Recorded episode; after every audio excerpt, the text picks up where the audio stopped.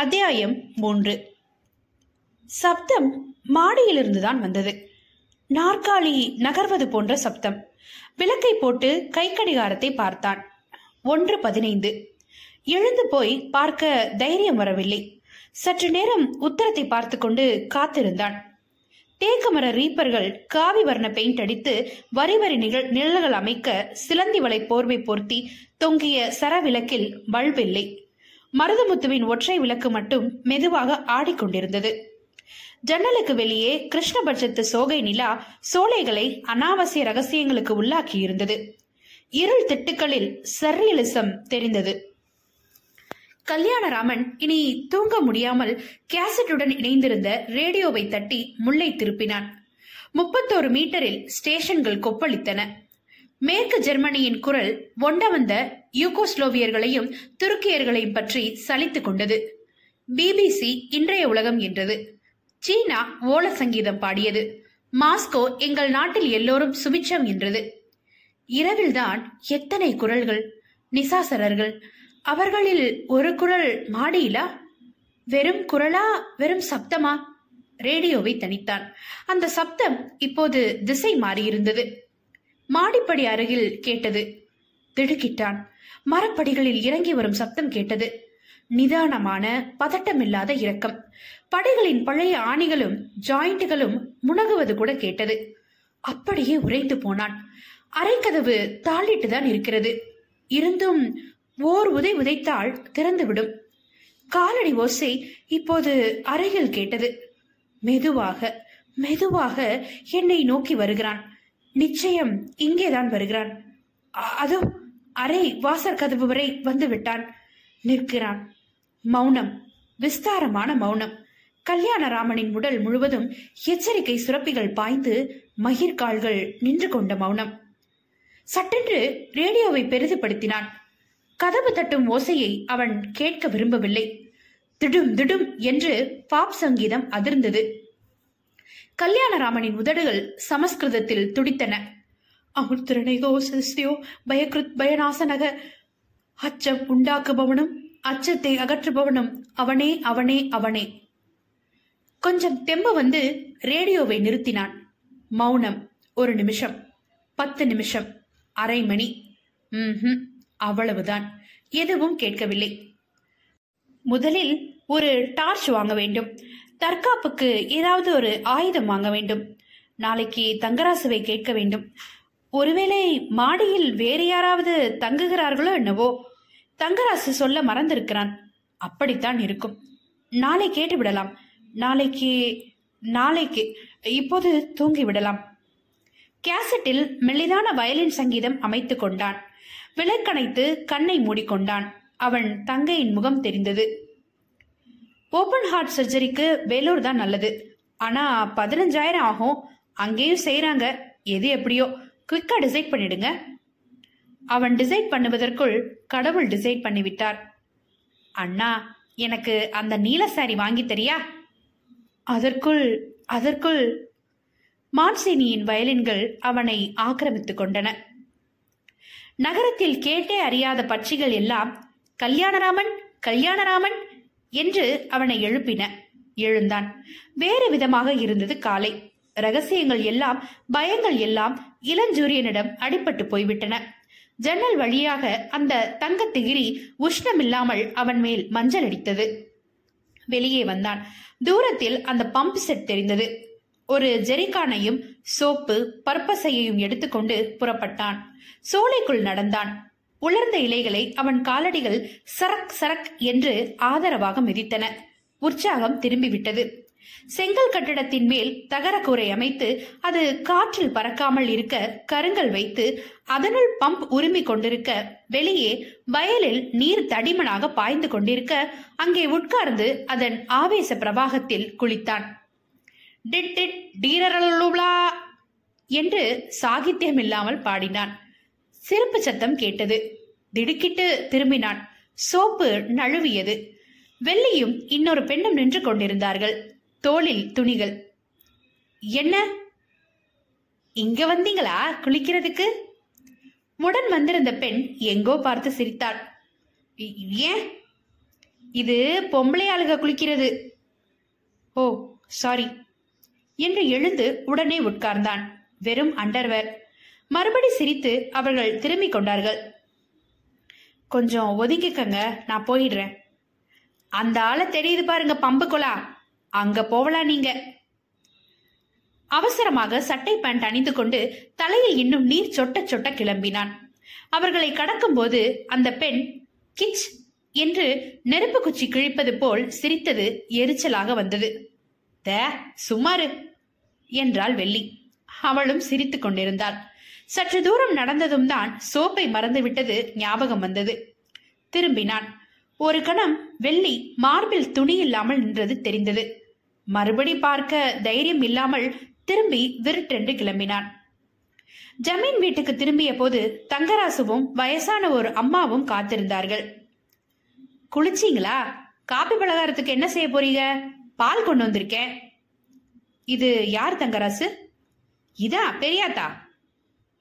சுருக்கு பையிலிருந்து வெற்றிலை போட்டுக் கொண்டிருந்த பெரியாத்தா அவனை பார்த்து சற்று சிரித்தாள். அள்ளி செருகிய முடி அலையும் கண்கள் நெற்றியில் கோடுகள் அறுபது வயது இருக்கலாம். ஒன்று இரண்டு பற்கள் தான் காவி நிறத்தில் ஒட்டி கொண்டிருந்தன. ஏறக்குறைய பொக்கை சிரிப்பிலும் தீர்க்கமான மூக்கிலும் வசீகரம் நிச்சயம் இருந்தது. உட்காருங்க வரேன். நான் கிளம்புறேங்க. பெரியாத்தா ஐயா பட்டணத்திலிருந்து வந்திருக்காரு. அவர் என்ன கேக்குறாருன்னு காதுல வாங்கிக்க. கொஞ்சம் சத்தம் போட்டு பேசணுங்க. ஒரு காது டப்பாசு. அவள் மென்று கொண்டே தலையாட்டினாள். தங்கரசு ஒரு விஷயம். இந்த வீட்டில் வேற யாராவது தங்குறாங்களா? இல்லையே. ஏங்க? ராத்திரி யாரோ நடமாடுற சப்தம் கேட்டது. எங்க? மாடியில. சலங்க சப்தமா? இல்ல ஆள் நடக்கிற மாதிரி கேட்டது. மணி ஒன்னு இருக்கும். பயந்துக்கினீங்களா? இல்ல ஒரு மாதிரி தனியா இருக்கிறதால தங்கராசு யோசித்தான். யாரு? ஒருவேளை அறுப்பறுக்க போய் வர பயலுக தண்ணி அடிச்சுட்டு உள்ளார வந்துட்டானுங்களோ என்னவோ? பேச்சு குரல் கேட்டதுங்களா? இல்ல. எதுக்கும் ஒன்று செய்யுங்க. தோட்டத்துக்கு வெளியில கதவு இருக்குது பாருங்க. அதை சாத்தி வச்சுட்டு தூங்குங்க. காலையில வர்றபோது திறந்து கிடந்தது. பார்த்தேன். எதுக்கோ ரவைக்கு மருதமுத்துவை வந்து படுக்க சொல்றேன். சரி. தங்கராசு வீட்டை சுற்றி ஒரு தடவை நோட்டம் விட்டு யாரா இருக்கும்? என்று முனகிக் கொண்டே கிளம்பினான். ஏ கிளம். அதுக்குள்ள தொடங்கிட்டியா? பெரியாத்தா மடி நிறைய கொய்யாக்காய்கள் முருங்கைக்கீரை மாங்காய் என்று சேகரித்து வைத்திருந்தாள். வீணா தானே போகுது. பறிக்காத எல்லாம் என் பொறுப்பு. கீழே போடு. கிளத்த கொஞ்சம் பாத்துக்கங்க. தோட்டத்தையே சூறையாடிப்பிடும். சில்லறை கிளற கண்ணில் காண்ற மாதிரி வைக்காதீங்க. திருடு. ஐயா என்றாள் பெரியாத்தா. தங்கராசு போனதும் கல்யாணராமனை பார்த்து சிரித்தாள். இரும்படிச்ச மாதிரி இருக்கீங்களே ராசா மவனே என்றாள். இங்கே இரு வரேன் என்றான். காபி தண்ணி இருக்குங்களா? நானே சாப்பிடல இன்னும். உள்ளே சென்றான். தங்கராசு கொண்டு வந்திருந்த பால் சூடாக இருந்தது. அதில் சர்க்கரையையும் ப்ரூவையும் போட்டு கலக்கி மடக்கென்று விழுங்கினான். திடமான பால் கொஞ்சம் வயிற்றை புரட்டியது. சிகரெட் பற்ற வைத்துக் கொண்டான். வெளியே வந்தான். பெரியாத்தா தாழ்வாரத்தில் உட்கார்ந்திருந்தாள். தரையில் அவள் சேகரித்த காய் வகைகள் இறைந்திருந்தன.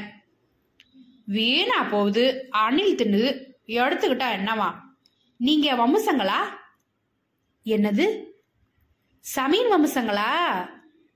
இல்ல பாட்டு கேட்க வந்தேன். ஆ? பாட்டு நாட்டு பாட்டு. நாட்டு பாட்டு பாட்டு என்று இறைந்தான். எனக்கு எல்லாம் தெரியும். கிளம்புங்கிறேன். எனக்கு என்ன வயசு? பங்குனில பிறந்தனுங்க. என்ன வயசு உனக்கு? நாற்பதுங்க சரிதான் சினிமாவில் இருக்க வேண்டியவ நீ. உனக்கு என்ன பாட்டு தெரியும்? எல்லாங்க. ஒப்பாரி கோடங்கி கலகம் காசு தருவீங்கன்னு வெள்ளி சொல்லுச்சு. தரேன். ஒத்த ரூபா கொடுத்தீங்கன்னா மல்லிகாப்பியும் ஆளாக்கு அரிசியும் கொஞ்சம் போயலையும் வாங்கலாம். மவன் இருக்கேன் காசே கொடுக்க மாட்டான். அந்த சிறுக்கி தண்ணி கூட ஊத்த மாட்டேங்கிறா. நல்ல சீலை உடுத்தி நாளாச்சுங்க பாருங்க எல்லாம் கிழிசலு. ஏய் அழாத. போயிட்டாருங்க. மூணு வருஷம் ஆச்சு. வயல்ல இருந்து வந்தாரு. வெளிக்கு இருக்கன்னாரு திடீர்னு விழுந்தாருங்க. கண்ணு திறக்கல. பெரிய ஆஸ்பத்திரியில முதுகுல ஊசி குத்துனாங்க. இந்தா பெரிய ஊசி. அந்த சிறுக்கி முழுவாம இருந்தாளுங்க பேர பிள்ளைய பார்த்துட்டு போயிருக்க கூடாதா? கண்ணு திறக்கல. உன்னாட்டம் வாட்ட சாட்டமா இருப்பாரு. எனக்கு ஆறும் இல்ல. தாய் வீடா புகுந்த வீடா. தங்க ரயிலேறி நான் தாய் வீடு போவையில. எனக்கு தங்க நிழல் இல்ல தாய் வீடு சொந்தமில்ல. கல்யாணராமன் அந்த பாட்டில் திகைத்தான். ஏய் இரு இரு என்றான். உள்ளே போய் டேப் ரெக்கார்டரை எடுத்து வந்தான். மறுபடி சொல்லு அவள் கண்களை துடைத்து கொண்டு காசு கொடுப்பீங்களா? என்றாள். கல்யாணராமன் அவளுக்கு ஐந்து ரூபாய் தந்தான். சில்லறை இல்லைங்களே. எல்லாத்தையும் வச்சுக்க. அவள் துக்கமெல்லாம் சட்டென்று கோடை மழை போல விலக மூக்கை உறிஞ்சி இதென்ன மணக்குது இங்க? என்றாள். கல்யாணராமன் சட்டையில் இருந்த பெர்ஃப்யூம் மனத்தை சொல்கிறாள். மாசி பச்சை மணக்குது உங்க மேல. என்றார் சென்ட்டு அது இருக்கட்டும். நீ அந்த பாட்டை பாடு மறுபடியும். இது என்னங்க? Tape recorder. என்றால் என்றாள் மந்தமாக. காற்று நீ சொல்லு. அண்ணா தெரியுதில்ல. அண்ணாசி மண்டவங்க மண்டபத்து கீழே நான் மயிலால சிறை இருந்தேன் மயில் இன்னும் பாராம என்ன அம்பு கொண்டு எய்தாக? Beautiful old girl I love you என்றான். சீத பிறந்த வீடா சிறுமதுர அடிவாரம். சீத விடும் கண்ணீர் சின்ன மடி நிறைஞ்சு திரு பார்க்கடல் நிறைஞ்சு. கிராமத்தில் ஒளிந்து கொண்டிருக்கும் அந்த கவிதை வரிகள் எங்கே பிறந்தன? எங்கே மலர்ந்து எப்படியெல்லாம் பரவின? கல்யாணராமன் ஒரு நிமிஷம் கடவுளுக்கு அருகில் சென்றான். பெரியாத்தாவின் வரிகளை டேப் ரெக்கார்டர் ஆர்வத்துடன் சுழன்று சுழன்று பதித்துக் கொண்டது. என்ன சாமி டவுனுக்கு வரீங்களா? ஜன்னலுக்கு வெளியே பார்த்தான் மருதமுத்து. சுதந்திரமாக உள்ளே நுழைந்து அவன் ஷேவிங் சோப்பை எடுத்து பார்த்தான். ஆஃப்டர் ஷேவ் லோஷனை திறந்து உதறி பார்த்தான். டவுனுக்கு எப்படி போவ? டிராக்டர்ல தான். நல்லா இருக்கும் சவாரி. கொஞ்சம் புழுதி படம். கண்ணாடி மாட்டிக்கங்க. கருப்பு கால்சரா இருந்தா மாட்டிக்கங்க. பொம்பளை ஆளுங்கிற குளிக்கிற பம்புக்கு போயிட்டீங்களாமே வெள்ளி சொல்லுச்சு. ஐயோ சொல்லிட்டாளா? ராத்திரி படுக்க வரணுங்க. பயந்துக்கினீங்களாமே தங்கராசு சொன்னாரு. பயம்னு இல்ல. டவுன் ஆளுங்க பயந்தவங்க. அந்த புளிய மரத்துல காட்டேரி இருக்குங்க. வெள்ளி பயந்துருக்குது. ஒரு நாள் ரவைக்கு வந்து பந்த புடிச்சு தேடினுங்க பிகி பிகின்னு சிரிச்சுக்கிட்டு ஓடுறண்டா ஓடுறண்டான்னுச்சு. தகிரிய வேணுங்க. கையில பாருங்க தாயத்து. முத்தம்மா கோயில் பூசாரி கொடுத்தாரு. உள்ளுக்குள்ள பொம்பளை முடிய பொசுக்கி பஸ்மம் வச்சிருக்காரு. பயந்து போயிட்டீங்களா? டவுசர்லாம் ஈரமா இருக்குது? இல்ல அந்த கேன் ஒழுகிறது என்றான் எரிச்சலுடன். அதானே பார்த்தேன். வாங்க. டிராக்டரின் பக்கவாட்டில் எலும்பு குலுங்க கன்னத்தின் சதைகள் எல்லாம் வைப்ரேஷனில் துடிக்க குதித்து குதித்து ஒரு பிரயாணம். மரத்தடியில் குழந்தைகள் தூணிகளில் தூங்கின. பெண்களின் பின்பக்க குன்றுகள் வயல் பச்சையில் தெரிந்தன. வெள்ளி டிராக்டரை நிறுத்தினாள். எனக்கு எதுனாச்சும் வாங்கி வரியா? என்றாள். ம் பஞ்சு மிட்டாய் வாங்கியாரே? ஐய. அவளை கன்னத்தில் கிள்ளினான் மருதமுத்து. சாமந்தி கிட்ட காத்துரு ஐயாவை விட்டுட்டு வடக்க போவோம் என்றான். வெட்கப்பட்டாள். "ஹும், நான் வரமாட்டேன் என்றாள். இந்த வர்ற நீ என்றான். தை மாசம் கழிச்சு என்றான். டென்ட்டுக்கு போயிடலாம் புள்ள என்றான். துவரங்கா தின்னு என்றாள். என்ன மருதமுத்து நாளி ஆகுமா? இதை கிளம்பிட்டனுங்க. வரம்புல ஏன் ஏன் எதற்காக இவ்வளவு பொறாமை எனக்கு என் காதல் அந்த நாட்டுப்பாளர்களிடம் அல்லவா? வெள்ளி மிக ஆர்வத்துடன் மருதமுத்துவை பார்த்து கொண்டு நிற்க டிராக்டரின் புழுதி படலம் அவரை அவளை மறைத்தது பார்த்து கொண்டே இருந்தான் கல்யாணராமன். புழுதி நிறைந்த டவுன். புவனேஸ்வரி சினிமா கொட்டகை. அண்ணா ஒலி ஒலி என்று லவுட் ஸ்பீக்கர் கடை சைக்கிள் கடை வெள்ளமண்டி மிளகாய் குப்பல்கள் சீட்டி துணிகள் Vasantha lodge town bus stand சுவரெல்லாம் படை மருந்து விளம்பரம். சிறியதாக ஒரு கெரோசின் ஸ்டவ் வாங்கி கொண்டான். ஒரு டார்ச் விளக்கு. சோப்பு வாங்கும்போது வெள்ளியின் ஞாபகம் வந்தது. அவற்றை யானை தந்தத்திற்கு ஒப்பிட்ட அருணகிரிநாதரின் அனுபவம் சட்டென்று புரிந்தது. ஒரு பிளாஸ்டிக் முத்து மாலை வாங்கி இதை வெள்ளிக்கு கொடு என்றான் மருத்துவ முத்துவிடம் அட என்றான். பொட்டுச்சீல் எடுக்கலான்னு பார்த்தனுங்க. இது கூட நல்லா தான் இருக்கும். இதை பார்த்தா நிச்சயம் என்னோட டென்ட்டுக்கு வந்துடும் என்று கண் சிமிட்டினான். மறுபடி பொறாமையின் கத்தி குத்து. டவுனில் இருந்து திரும்பி செல்லும்போது திருநிலம் ஸ்டேஷன். அருகில் அந்த பெண்ணை பார்த்தான். அத்தியாயம் நான்கு. அந்த பெண் தூரத்திலிருந்து டிராக்டரை நோக்கி ஓடி வந்து நாகரிக பாணியில் கட்டை விரலை உ- கட்டை விரலை உயர்த்தி லிஃப்ட் கேட்டாள். மருதமுத்து கொஞ்சம் நில்லு என்றாள். டிராக்டரின் இயந்திர சப்தத்தில் அவள் சொன்னது அடிபட்டு போய்விட்டது. டிராக்டர் மூளை திரும்பி விட்டது அவள் இடுப்பில் கை வைத்துக் கொண்டு பாதகா என்று நிற்பது தெரிந்தது. அப்புறம் அவள் தெரியவில்லை. அந்த பெண்ணை மறுபடி பார்க்க போகிறோம் என்பது கல்யாணராமனுக்கு அப்போது தெரியவில்லை. யார் அவள் என்கிற கேள்வி சற்று நேரம் மனசில் இருந்து விலகியது. சூரியன் மேற்கே மஞ்சளாக அட்டகாசம் செய்து கொண்டிருக்க அவர்கள் மேம்பட்டிக்கு திரும்பினார்கள். வயலில் வேலை செய்த அழுக்குடனும் அழுப்புடனும் வெள்ளி ஓடி வந்து வழிமறித்தாள். எனக்கு என்ன வாங்கிய அந்த? "இதா பாரு முத்துமாலை ஐயா தான் பார்த்து எடுத்தாரு. நீயா வாங்கியாருலையா? எனக்கு எங்கே பொழுது? வாங்கிக்க. வெள்ளியின் முகத்தில் ஏமாற்றம் தெரிந்தது. இந்தா நீயே கழுத்துல மாட்டிக்க என்று அந்த மாலையை அவன் மேல் எறிந்தாள். அட இவ்வளோ கோவமா? பின் என்னவா? ஆசையா வாங்கியான்னு சொல்லி அமிச்சா ஐயா வாங்க சொல்லியிருக்கியே. நல்லா இருப்பியா? உன்னை பாம்பு புடுங்க. வேத்து மனுஷன். டிராக்டருடன் நடந்து கொண்டே பேசினாள். நான் மட்டும் சந்தைக்கு போன போது லேஞ்சு கரை வேட்டி வாங்கியாரல உனக்கு? சிகரெட்டுக்கு டிக்கெட்டுக்குமே அது வாங்கியாரல பொழுது இல்லையா உனக்கு? ஏயா டவுனு பொம்பளை எவ்வளையாச்சும் பார்த்து இழிச்சியா? மருதமுத்து ரசித்து சிரித்தான். கட்டிக்கிறது முந்தையே இந்தா விடுது விடுது பாத்தீங்களா? அன்னைக்கு அந்த சமூக சேவைக்கு பொம்பளை கிட்ட பேசிக்கிட்டு இருந்தேன். பொறாமையில செத்தே போயிடுச்சு இல்ல வெள்ளி அட கோவமா? உனக்கு எதுக்கு பிள்ள மாலை? ஒரு தடவை சிரிச்சா போதும்ல? அட போயா என்றாள். கல்யாணராமனுக்கு இன்னும் இந்த வேத்து மனுஷன் ஞாபகம் இருந்தது. அடிக்கடி அவனையே பார்த்து கொண்டிருக்கிறாள் அவர்கள் கண்கள் சந்திப்பிலும் சாடைகளிலும் எப்போது சங்கமம் எப்போது சங்கமம் என்கிற வேட்கையைத்தான் பார்த்தான். மருதமுத்துவை வெறுக்க முற்பட்டான். வாயா சும்மா வம்பு பேசிண்டு எனக்கு வேலை இருக்கு.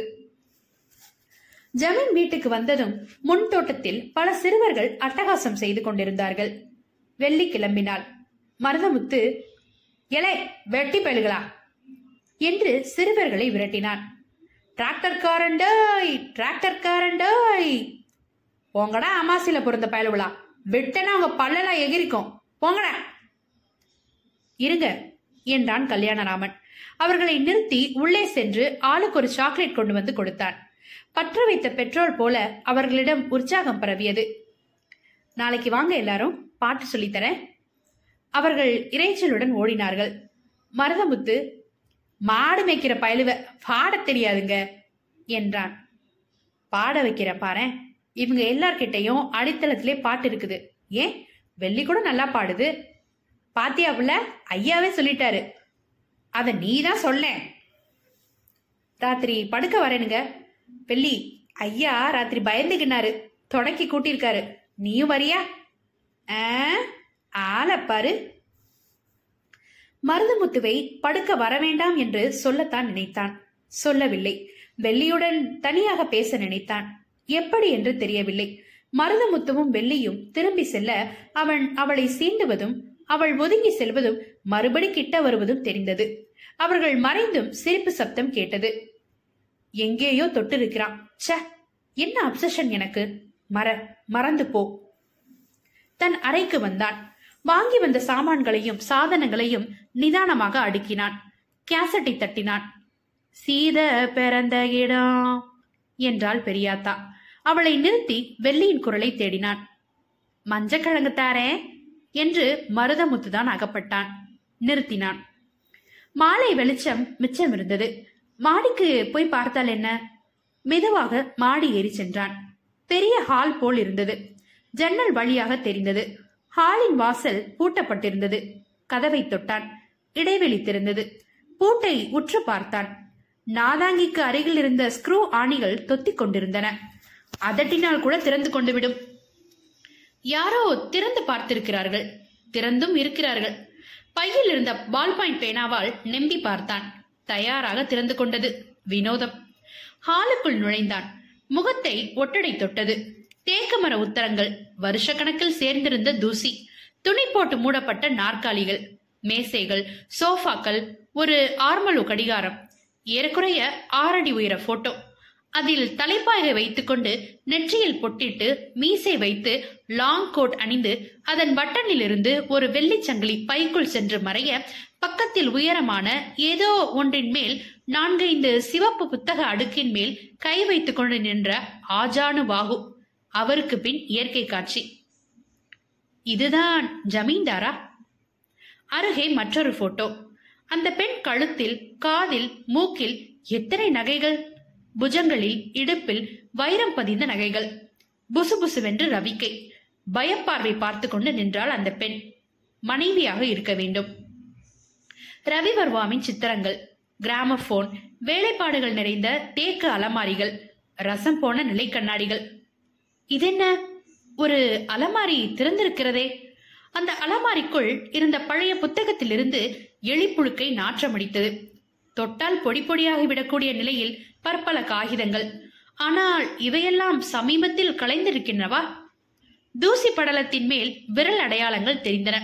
ஒரு நோட்டு புத்தகத்தை எடுத்து புரட்ட ஏறக்குறைய மஞ்சளாகிவிட்ட தாள்களில் கட்டை பேனாவால் கரிய மசியில் எழுதப்பட்ட சாய்ந்த சாய்ந்த எழுத்துக்கள். பதினேழு ரெண்டு ஆறு. பட்டா தர்காஸ் மைனர் சூட் என்று பிடிபடாத வாசகங்கள். மற்றொரு பக்கத்தில் ரத்னாவதிக்கு நாதாங்கி கொலுசு நாற்பது பவுண்ட் வெள்ளி சில்லறை. ஹாய்! என்று சப்தம் கேட்டு தூக்கி வாரி போட்டது. திரும்பினான். அந்த பெண் நிலைப்படியில் நின்று கொண்டிருந்தாள். வெலவெலப்பில் கைப்புத்தகம் கீழே விழுந்தது. அதனுள் அடக்கம் செய்திருந்த ஆயிரத்தி தொள்ளாயிரத்தி முப்பத்தி ஆறாம் வருஷம் பூ ஒன்று பட்டையாக சிதறியது. அந்த பெண் சுற்றுமுற்றும் பார்த்து கொண்டு சுவாதீனமாக நடந்து வந்தாள். டவுனில் இருந்து திரும்பும்போது திருப்பத்தில் பார்த்த அதே பெண்தான். இவள் இங்கே எப்படி? அதிநகர சரக்கு. ஆண்கள் சட்டையும் வெள்ளை நீல ஜீன்ஸும் அணிந்திருந்தாள். புருவங்கள் மெலிதான கோடுகள். சிறிய மார்பு. தலைமயிர் நிறைய ஷாம்பு பார்த்திருந்தது. மூக்கும் சிறிய உதடுகளும் வருகிற வழியில் எங்கேயோ பார்த்த புஷ்பங்களில் சிலவற்றை ஞாபகப்படுத்தின. நீங்க நீங்க என் பேர் ஸ்னேகலதா நீங்க? Kalyanaraman. Please to meet you ஸ்னேக்னு என்னை என் பிரதர்ஸ் எல்லாம் கூப்பிடுவாங்க. காலேஜில் லதா என்ன குடஞ்சிட்டு இருக்கீங்க? இல்லை அது வந்து வந்து தங்கராசு தெரிந்தான். இப்போ கொஞ்சம் சங்கடமா போச்சுது. அம்மா வந்திருக்காங்க. அம்மா யாருன்னு முதல்ல அவருக்கு சொல்லிடுங்க தங்கராசு என்றாள். கருஞ்சிவப்பில் வர்ணம் அடித்த நகங்களை ஆராய்ந்து கொண்டு. அம்மா வம்சமுங்க. சின்ன ஜமீன்தாருடைய கடைசி மகளுங்க. அப்படிதானுங்களே? ஆமா. ஹாய் கிராண்ட்ஃபாதர் என்று அந்த போட்டோவை நிமிர்ந்து கூப்பிட்டாள். மகாராஜஸ்ரீ துரைராஜா அவர்கள் கவனிக்கவில்லை. ஓ அப்படியா? ஐம் சோ கிளாட் என்றான் கல்யாணராமன். ஆமா டிராக்டர்ல நீங்க தானே படபடன்னு போயிட்டு இருந்தீங்க ஒரு லிஃப்ட் கேட்டா நிறுத்தக்கூடாதா? நடந்து நடந்து தொடையெல்லாம் அரைஞ்சு போச்சு. வாஸ்லின் தடவணும். சாரி நீங்க இங்க வர போறீங்கன்னு தெரியல. வந்தாச்சு தங்க போறேன். இது என் வீடு. ஓ நீங்க எதுக்கு வந்திருக்கீங்க? ஏதோ நாட்டு பாட்டுன்னு தங்கராசு சொன்னாரு? ஆ ஆமாங்க அதுல ரிசர்ச் பண்றேன். கம்மான் இந்த ஆமாங்க பிஸ்னஸ் எல்லாம் வேணாம். ஆமா பூட்டி இருக்கிற அலமாரிய திறந்து கொடையிறது தான் ரிசர்ச்சா என்றார் சேச்ச வித்தியாசமா நினைச்சுக்காதீங்க. பொழுது போகல. ஹால் பூட்டி கிடந்ததே என்றான் தங்கராசு. தொட்டேன் திறந்துடுத்து திறந்துடுத்து. நீங்க பிராமினா? ஆமா. நான் ராஜவம்சம். ராஜா வம்சம். ஓ வாட் அ ஹோல் இங்க எப்படி நான் இருக்க போறேன்? ஜீசஸ் அதான் நானும் யோசிச்சுட்டு இருக்கேன் ஐயா ரூம்ல மட்டும்தான் லைட் இருக்குது.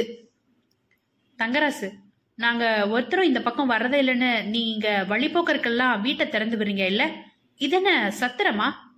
அம்மா அப்படி சொல்லாதீங்க. நீங்க வரப்போறது எனக்கு தெரியவே தெரியாது. ஒரு காகிதம் உண்டா?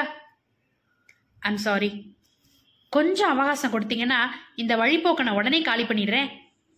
கோபிச்சிக்காதீங்க ஐயரே என்று கொஞ்சலாக பேசினாள் அந்த லதா. மன்னிச்சுக்குங்க இவங்க திடீர்னு வந்துட்டாக சின்ன பிள்ளையில பார்த்தது. அப்படியே அம்மா மூக்கு இருக்குது பாருங்க என்று தங்கராசு ஜிலுஜில் நகைப்பெண்ணின் படத்தை பார்த்தான். அந்த பெண் தன் முன்னோரை பார்த்தாள். இவங்க தானா ஏதோ பசிபிலிட்டி கண்ணாமா மாதிரினா இருக்காங்க. இது யார் தங்கராசு? என் பாட்டியா? உங்க அப்பாவை பெத்தவருங்க. வாட்ஸ் பாக்லஸ் கேர்ள்ஸ் ஐ சே ஒரு டன் நகை போல இருக்கு. ம் கல்யாணராமன்? இவ்வளோ நகை போட்டுக்கிட்டு எப்படி நடந்தாங்கன்னு ஆச்சரியமா இருக்குது. தங்கராசு இவர் தங்கியிருக்கிற அறைக்கு எதிர்த்தாப்புல எனக்கு அரேஞ்ச் பண்ணிடு. என்ன எனக்கும் துணையா இருக்கட்டும். துணையா? அவரே பயந்துகிட்டு இருக்காரு. ராத்திரியில சத்தம் கேட்குதான் அப்ப நான் அவருக்கு துணையா இருக்கேன்? என்ன சார்? கல்யாணராமன். கல்யாணராமன் கல்யாணம் ஆயிடுத்தா? இல்லை. Don't try any tricks on me okay okay என்று சிரித்தான். இங்கிலீஷில் பேசிக்கிறாப்ல என்று அசட்டு சிரிப்பு சிரித்தான் தங்கராசு. அவன் லதாவை பார்த்த பார்வை சரியாக இல்லை. ஒரு கணம் அவன் கண்கள் மார்பில் திறந்திருந்த பட்டனின் மைய பிரதேசத்தை தடவின. இறங்கி வந்தார்கள். ஒரு வாரம் இருக்கலாம்னு நினைக்கிறேன். வெக்கேஷனுக்கு எங்க போறதுன்னு யோசிச்சுட்டு இருந்தேன். அம்மா சொன்னாங்க போய் நம்ம ஜமீன் வீட்டை ஒரு நட பார்த்துட்டு வந்துருன்னு. ஒடியாந்துட்டேன் உங்க பாஷையில ஓடி வந்துட்டேன். தனியா வந்துட்டீங்க. நான் தனியா லண்டன் போக போறேனே. மேம்பட்டி என்ன? அரைவாசலில் சூட்கேஸ் வைத்திருந்தது. மிஸ்டர் கல்யாணராமன் பயப்படாதீங்க. உங்களை விரட்ட மாட்டேன். போய் ரிசர்ச் பண்ணுங்க. ம் கேலி பண்றீங்க என்றான். சேச்சே நாட்டு பாடல் ரொம்ப முக்கியம். தங்கராசு வாங்க ஊரை சுத்தி பார்த்துடலாம் அந்த ரூமுக்கும் லைட்டு போட சொல்லிடுங்க. மருதமுத்துவோ யாரோ சொன்னீங்களே. அப்புறம் நாடாக்கட்டில் அல்லது கயத்து ஆமா பாத்ரூம் இருக்குதா? ஹி இல்லைங்க.